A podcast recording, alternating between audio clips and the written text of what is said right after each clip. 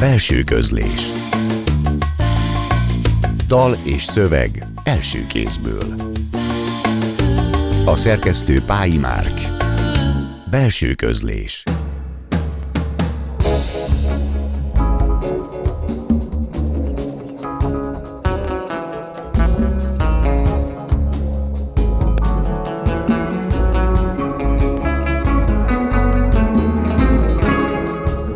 Jó estét kívánok! A Klubrádió zenés irodalmi műsorának mikrofonjánál kivételesen az adás szerkesztője köszönti Önöket. A megszokottól eltérően a mai adásban három dalszövegírót mutatunk be, akik persze egyúttal dalszerzők is. És ami összeköti őket, hogy ha bár az életkor, az ismertség és eddigi életművük teljesítményének három különböző fokán állnak, elmondható róluk, hogy dalaik még az alternatív szcénán belül is kevésbé megszokott kódokkal operálnak. Ennek talán mind a hármuknál más oka van. És az is különbözik, hogy pályájuk melyik szakaszára, vagy esetleg az egészére terjed ez ki. Szűcs Krisztiánnal, Sallai Lászlóval és Agatha Angilellával fogok beszélgetni. Tehát a Heaven Street 7, a felső tízezer és a nemrég alakult Damara együttes frontembereivel. Most először a Heaven Street 7 következik, és mint hallani fogják, tőlük a pályájuk elején írott népszerű slágereik kapcsán fogunk beszélgetni Szűcs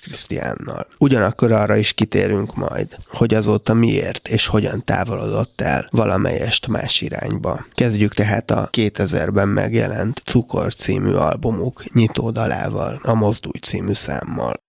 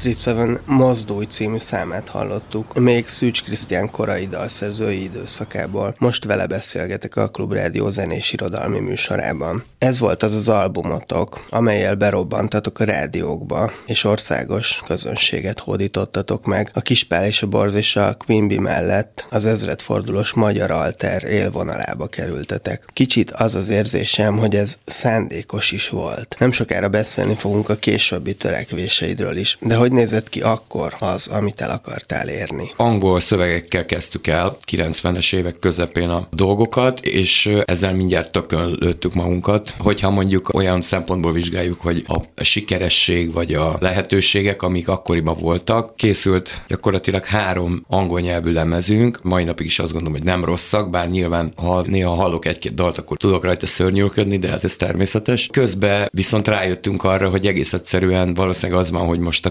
közeljövőben nem fogunk a Wembley-ben teltházas koncertet adni, mert hát ugye a 90-es évek elején kitört ugye a demokrácia, és akkor rengeteg ilyen zenekar volt, akik így elkezdtek angolul énekelni, és akkor azt gondoltuk, hogy végül is most már a nyugathoz tartozunk, úgyhogy olyan lehetőségeink vannak, mint a svédeknek, vagy a franciáknak, vagy akárkiknek, de hát ez természetesen nem volt igaz, és akkor ez az ilyen kis daydreaming, amiben az első pár lemezünk készült, meg néha koncerteztünk azért külföldön, 19-20 ember előtt, arra rájöttünk, hogy ez tök jó, meg imádjuk ezt a zenét, de egy kicsit valamit ki kéne találni ahhoz, hogy ez így tudjon működni ez a zenekar hosszabb távon. Marha nagy megoldás volt az, hogy rájöttünk, hogy magyarul kell énekelni. Aztán 2000 volt az az év, amikor elkészült az első komplet magyar nyelvű lemez, és hát volt ugye hol van az a krézi srác, ami akkor megdöbbentő módon az alternatív zenekarok számára, tehát játszottak minket a Danubius, meg Juventus rádióban rengeteget játszották, ami nem nagyon volt elmondható. Majd Más... fogjuk hallani ebben az adásban is egyébként az a számotok, amit most hallottunk, az pedig a, akkor még nagyjából pártatlannak mondható Kossuth rádióba is majdnem minden reggel lement, Na, vagy hetente többször. Azt például nem tudtam.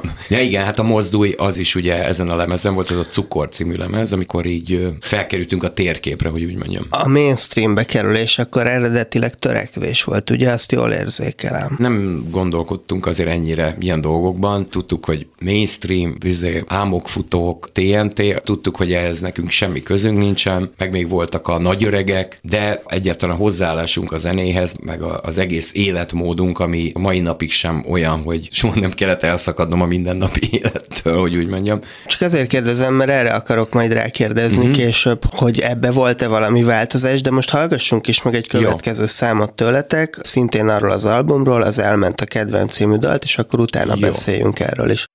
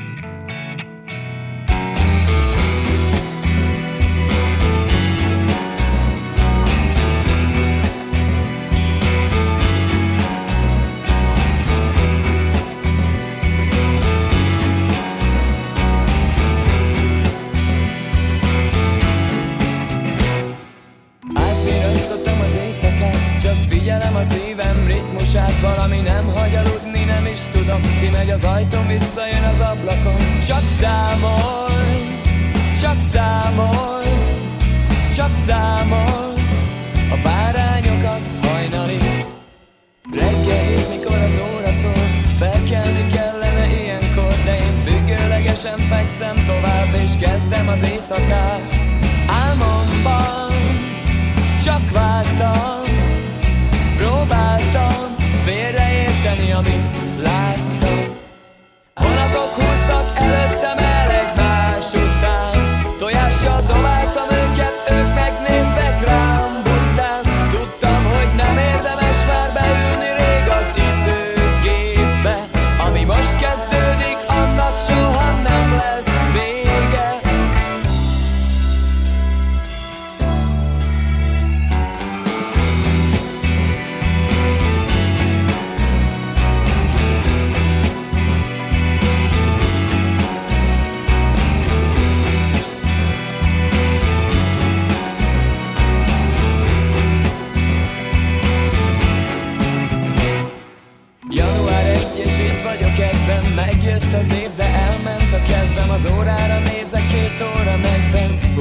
Okosabb lettem. Én sem arról vagyok híres, hogy azt csinálok, amit én akarok. De egyszer abból, amit kölcsön kaptam, valamit úgy is visszaadok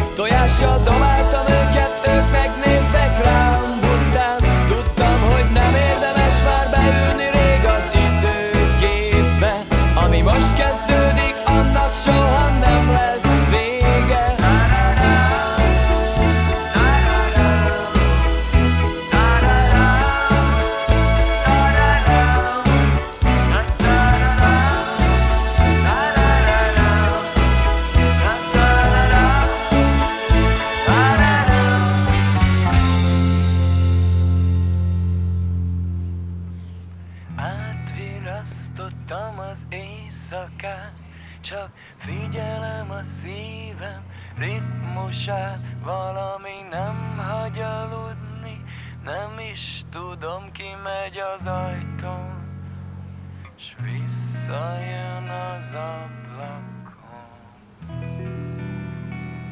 Szűcs Krisztián dalszerzővel és dalszövegíróval beszélgetünk, az ő dala hangzott el. Most a pályád elején írott dalait közül hallgatunk meg néhányat, de nagyon érdekes lenne beszélni arról, hogy később milyen változáson ment át a kezdeti ambíciótok. Azt is lehet mondani talán, hogy az alternatív mainstreamjéből végül is az alternatívok alternatívjai lettetek. Hála Isten művészeknél is gyakori, hogy nem a sztárság, hanem bizonyos értelemben a páriasság felé mozdulnak el egy pont után. De nálad mintha ez, vagy csak én érzem így markánsabb vagy demonstratívabb lenne, ez minek köszönhető? Most nem utolsó sorban Szálinger Balázsjal közös munkáitok is ezt támasztják alá számomra, aki eléggé nem egy popkulturális habitus. Én nem látok olyan szinten tudatosságot, hogy nyilván mindig vannak ilyen ösztönös dolgok az emberben, hogy mit szeretne csinálni, meg mi jön belőle. Nyilván azt lehet egy kicsit farigcsálni, alakítgatni, akár olyan értelemben, hogy szélesebb közönség számára elérhetőbb legyen, de mi ezen olyan borzasztó sokat soha nem gondolkodtunk. Nem nagyon tudok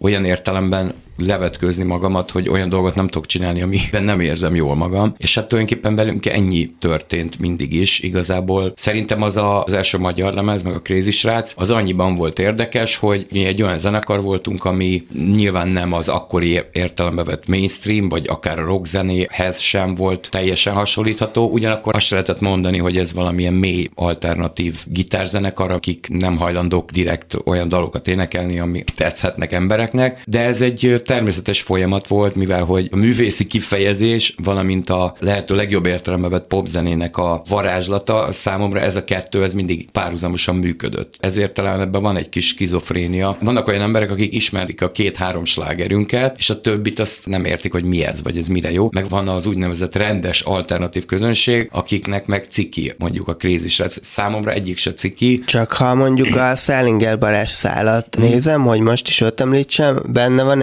tulajdonképpen egy aszketikusság is, és valahogy ez a nagyon intenzív közös munkátok, ami egy időben nagyon intenzív volt, ez azt a benyomást keltette, mint hogyha te is egy ilyen aszketizmus irányába jobban elindulnál, és mondjuk a Cukor nevű albumról azért nem az jut az eszünkbe. Nem tudom, mit értesz aszkétizmus alatt. Minimalizmus, vagy Meg nem egy ilyen habzsolós. attól függ, hogy te ezt hogy érzékelted. Nem tudom, nekem nincsenek ilyen cezúrák az életemben, vagy a gondolkodásomban ilyen módon. Sok mindenre nyitott vagyok, meg sok minden tud előjönni belőlem, akár az abszurd, akár az ilyen jóval sötétebb dolgok, akár egy már-már parodisztikus sláger, és hogyha már előkerült a Szűcsinger, akkor egyébként ez valamilyen módon még a Balázs költészetében is benne van sokszor. Ilyen szempontból egymásra találtunk, sajnos, mivel hogy ő most elég messze lakik, ezért most a kreatív munka az nehezebb, de szerintem lesz ez még máshogy is.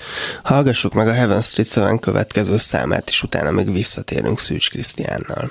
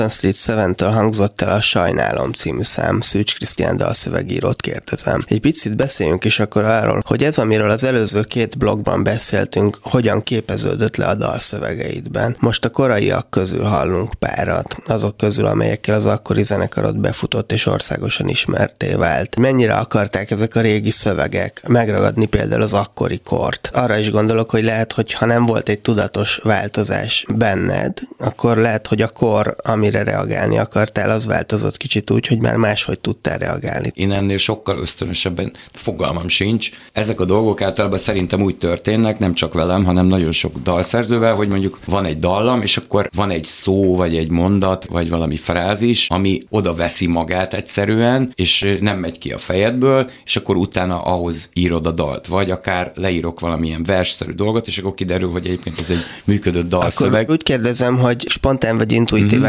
keletkezik, de hogyha visszatekintesz, akkor látsz -e ilyesmit mondjuk a korai szövegeidben, vagy a későbbiekben? Egyébként pont a Crazy srác valamiért eszembe jutott a minap, akkor nem gondolkodtam rajta, de az valamiféle ilyen ideálvesztés, meg ilyen felnőtté válási dolog, úgyhogy ilyen értelemben a koromhoz passzoló dolog volt, meg egyébként utólag már sok emberre beszéltem az elmúlt jó pár évben, hogy nekik valami olyasmit mondott ez, ugye ez mondjuk 2000-ben volt, amikor így fölébredtünk a 90-es évekből, mikor azt hittük, hogy mindjárt itt van a Kánaán, és hogy nincs itt, és akkor ez a fajta ideálvesztés, ami párhuzamba állítható egy fiatal emberrel, akiből felnőtt lesz, és látja, hogy a hatalmas nagy örökre szóló fogadalmak azok általában hamar elpárolognak. Igen, én is ezt gondolom, hogy mintha akkor kezdődött volna egy korszak, ami mostanában ér véget, tehát tulajdonképpen akkor hát negyed ez, század, és itt az elején találtad el ezt, és talán ettől is lett sláger, meg még az jutott eszembe, hogy azért bizonyos taktusaiban elég hasonló volt a, azt hiszem, hogy egy évvel utána megjelent Yonderboy Babadam, szóval ez a tónus akkor valószínűleg még de. amúgy is nagyon közönségbarát volt. Igen, de egyébként az a vicces, hogy általában azt kell, hogy mondjam, hogy a, olyan dalok, nálam is, de szerintem ez másnál is van így, amik úgy igazán sikeresek lesznek, meg úgy meghatározóak, azoknak a születésénél mindig valamilyen röhelyes véletlen, vagy valami teljesen adhok dolog történik. Például a Crazy Srácnál megvolt a dal, és maga az a gitár téma, ami végig is az a legmeghatározóbb benne. Az, már befejeztük a felvételt, már úgy volt, hogy leadjuk a lemezt, és akkor mondtam, nem, nem, várja gyerekek, még van egy ilyen gitár, azt ki akarom próbálni, és akkor az lett, és akkor hirtelen fölvettük a konyhába, mert akkor már nem volt stúdióidőnk, és az utolsó pillanatban, de valamiért az életnek ezek a furcsa vicces játékai, ezek sokszor úgy reagálnak az adott korra, hogy az ember akkor éppen nem is nagyon tud róla. Köszönöm Szűcs Krisztiánnak, hogy a vendégem volt, és Köszi. következzen akkor most a Heaven Street 7-től a Hol van az a Crazy srác című dal.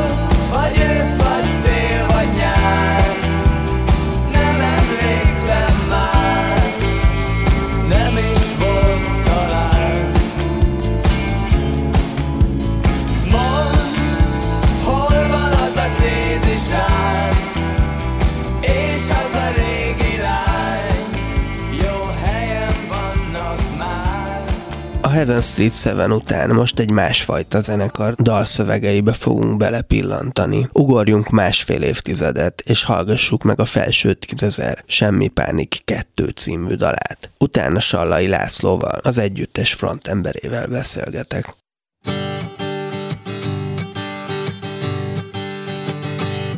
Néha visszamennék úgy tíz évet És elmondanám a régi énnek Hogy még mennyi zsákutca vár rá?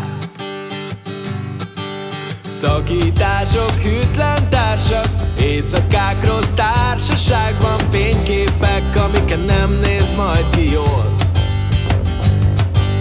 Kipróbál majd néhány dolgot És egyáltalán nem lesz boldog De végül is ő is csak egyszer él. És látod,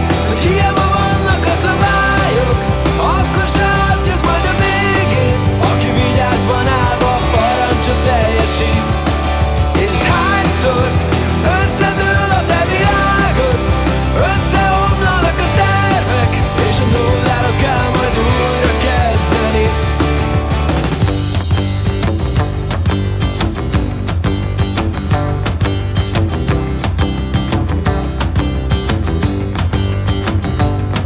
Néha felhívnám a régi engem És megkérném, hogy bízzon bennem De azért kicsit szedje össze magát később aztán jól megbánja Hogy folyton önmagát sajnálta Úgyhogy csináljon inkább valami értelmeset. Néha nem látja majd a fától az erdőt És azokra nem jut majd semmi idő Akikre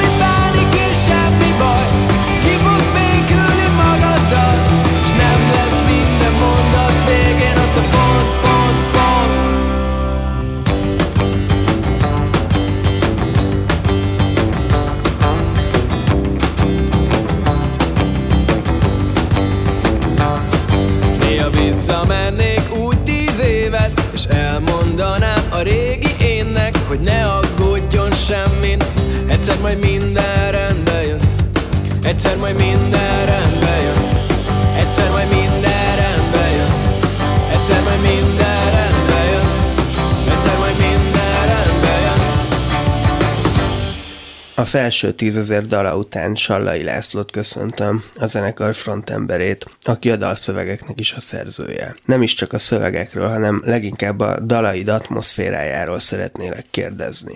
Én aránylag későn ismertem meg az együtteseteket, és akitől először hallottam róla, aki sok koncerteteken is volt, azt mondta, hogy igazából szerinte ez nem is jó zenekar, és nem tudja megmondani, hogy miért szereti. Te mit gondolsz erről? Tehát, hogy mennyire vág egybe a törekvéseiddel az, amit elértél, vagy mennyire érzed igazságosnak azt a helyet, amit betöltesz a magyar könnyű zenében? Az, hogy én mit gondolok arról, hogy nekem hol kéne lennem, az nem biztos, hogy nagyon tényező, tehát hogy én azért azt gondolom, hogy alapvetően csak a közönségnek a visszajelzése az, ami igazán fontos. Egyébként én értem ezt, amit mondott az ismerősöd, hogy nem egy klasszikus értelemben vett jó zenekar. A felső tízezer nem egy olyan zenekar, ahol nagyon tanult zenészek nagyon kifinomultan játszanának, tehát ez a fajta nyersesség az abszolút benne volt a kezdettől fogva abban, amit szerettünk volna csinálni, és azt gondolom, hogy amikor elkezdtük, akkor valahol ez is volt, amiben egy kicsit szerettünk volna eltérni másoktól. Ebben az is benne van, hogy például én azokat a zenéket, amiket akkoriban szerettem, azok is elsősorban egy kicsit ilyen nyersebb, vagy nem ilyen nagyon lecsiszolt. Mondasz egy-két példát?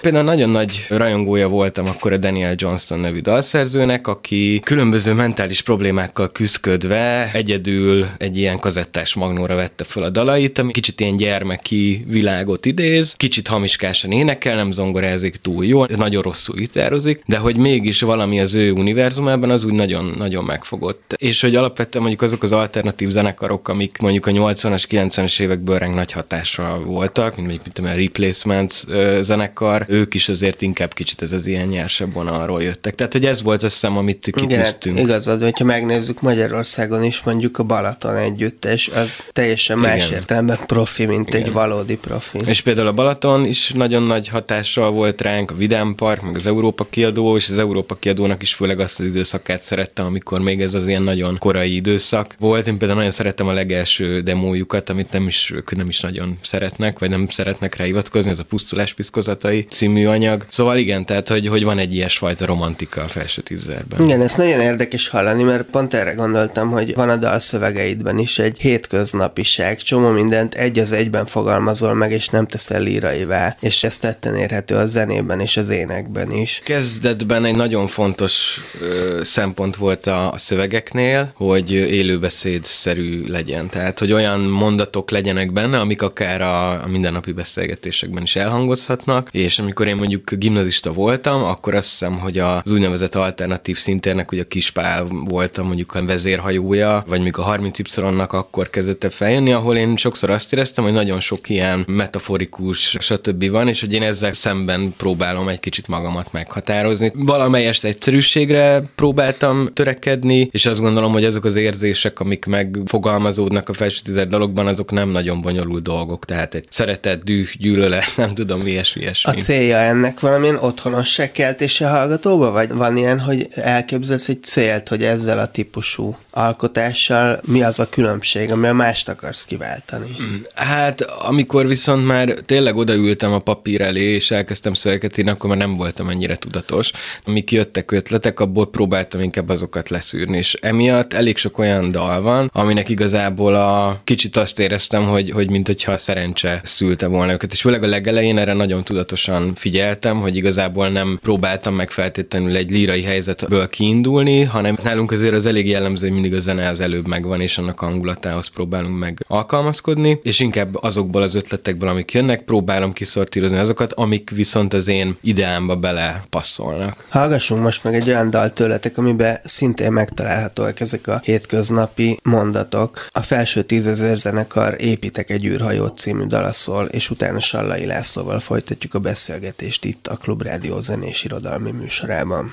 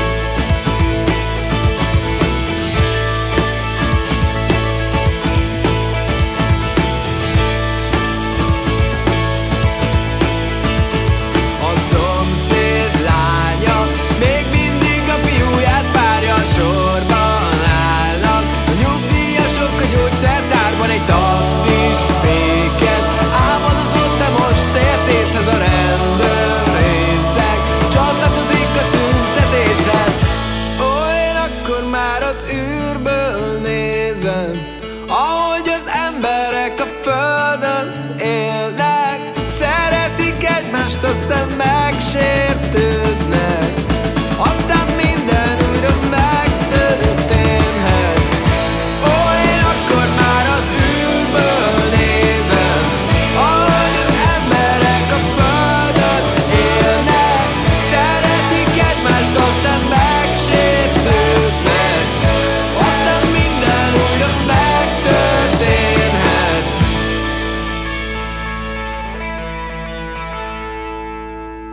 Sallai Lászlóval, a felső tízezer zenekar frontemberével és dalszövegírójával beszélgetek. Hamarosan még egy számot fogunk tőletek hallani, az Anya miattat sír című dalt, amiről gondoltam, hogy külön is beszéljünk, ugyanis egy polémia lehetőségét veti föl a narrátori pozíció ebben a dalban. Az énekes egy fiatal lányhoz beszél, és tulajdonképpen valamiféle erkölcsi kihágással vádolja, vagy azt hányja a szemére. Nagyon nehéz megfejteni, hogy mit akar a szerzői szándék kifejezni, illetve elég sokféleképpen lehet hallgatni. Ha szereplírának vesszük, akkor egy olyan illető énekelheti ezt, aki neheztel arra a lányra, és olyan sok érzése forrong vele szemben, hogy ilyen alapossággal megfigyeli az életét és elemzi annak a kockázatait. Tulajdonképpen egy elhagyott szerelmes, hogyha rossz a személyisége, akkor az ő összes bosszú vágya benne van. De vehetjük úgy, hogy pont az olyan lányok szívéhez akar szólni ez a dal, akik érintetnek érzik magukat ebben a kérdésben. Én legalábbis egy olyan lánytól hallottam erről a számról először, aki sokszor csalónak látta magát. És akkor még ott lehet az a megfejtés is, hogy a megközelítés szokatlanságával, nem pisziségével akartál kísérletezni, tehát hogy nem öntöd egy norma konform formába. Ha téged kérdezlek, akkor mit mondanál, hogy mit akartál kifejezni ezzel a dallal? Mert ha mondjuk az Alvin és a Mókusoknak a Máshol jársz című dalára gondolok, amit talán minta is lehetett ennél, akkor azért az egy pikírtebb, ironikusabb, tehát tulajdonképpen parodisztikusabb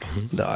Amikor az Anya miatt a sír című dalt írtam, ez eredetileg első szem első szemében szólt, viszont az Anya miatt a sír cím már megvolt, és uh, nagy küzdelem volt az, hogy hogyan lehet ezt valahogyan összepárosítani. Viszont ezt egyébként egy lány szemszögéből írtam az első szem első szemét, egyébként ezzel így néha kísérleteztem. És igazából az volt a legegyszerűbb megfejtés, hogy megfordítottam, és ugye egy ilyen direkt beszéd lett első szem második szemében, viszont amikor írtam, akkor sokkal inkább azt éreztem, hogy saját magamról írom, tehát hogy hiába képzelem magamat egy női karakter vagy narrátornak a szerepébe, tehát egy kicsit olyan, hogy akkor úgy fogalmaztam meg, amikor a zenekarnak vittem azt a számot, hogy egy olyan szám, amiben egy kicsit lecseszem magam. Még ami egy picit ehhez hozzájárul, hogy mondtad ezt a PC és társait, hogy az első két lemezen sokszor volt egy olyan törekvésem, hogy egy ilyen viszonylag kellemes szövegben legyen egy-egy olyan sor, ami nagyon ugrik, és egy kicsit úgy szíven csapja a hallgatót.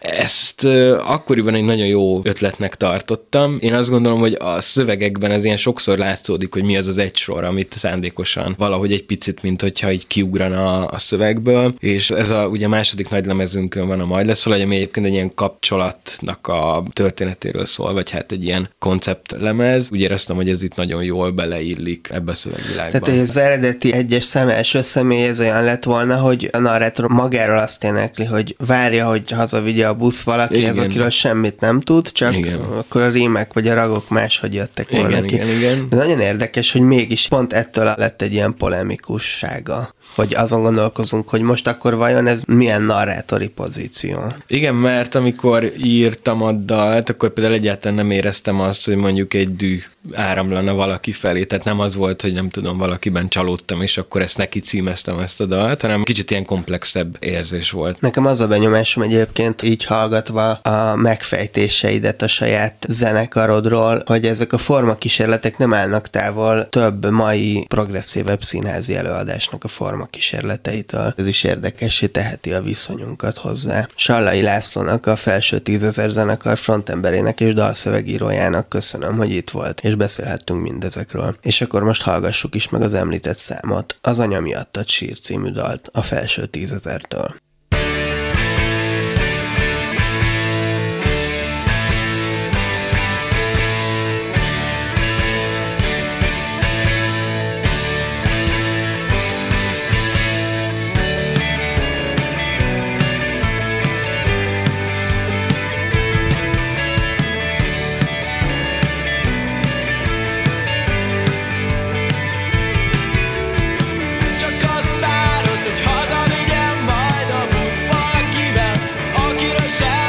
said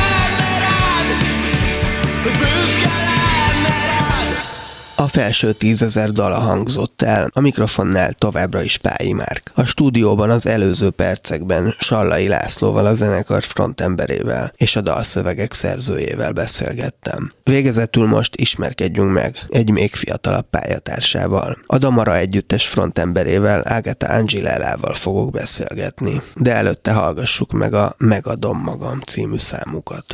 Thank you.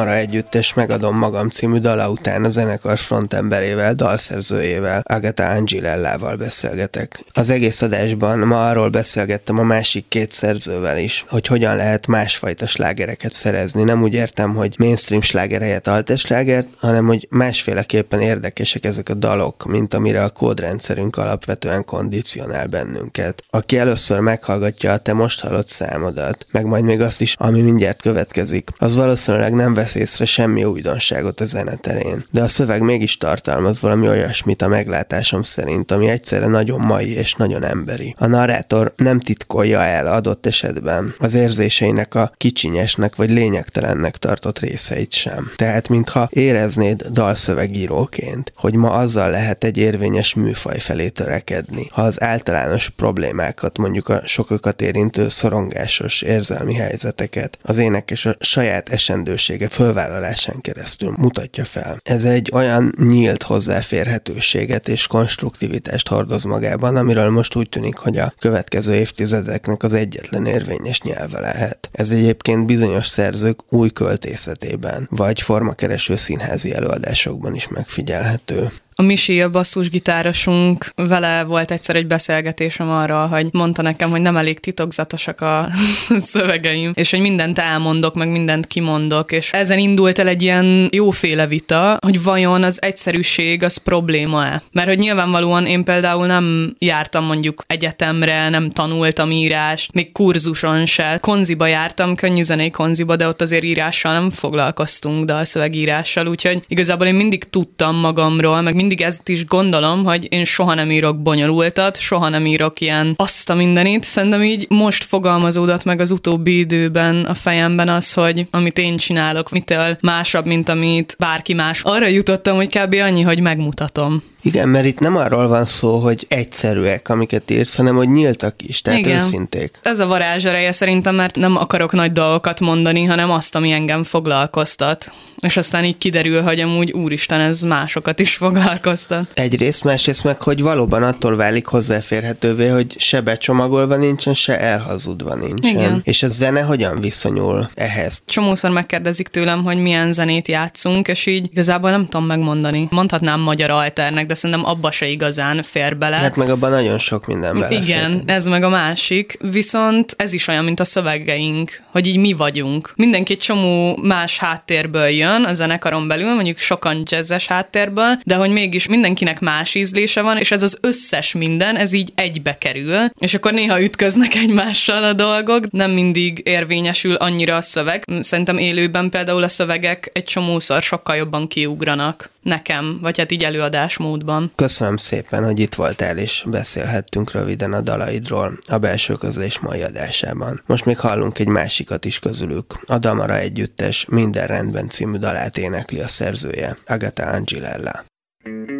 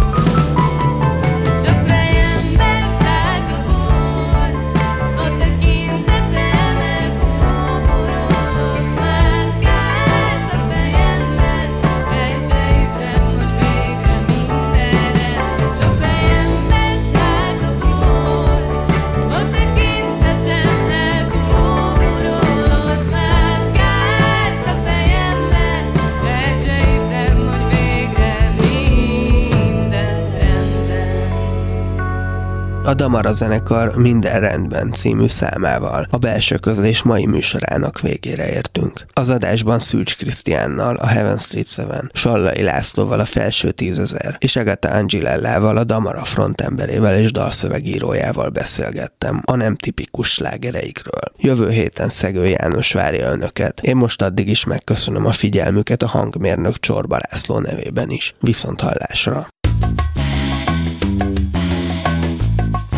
Belső közlés. Dal és szöveg első kézből. A szerkesztő Pályi Márk. Belső közlés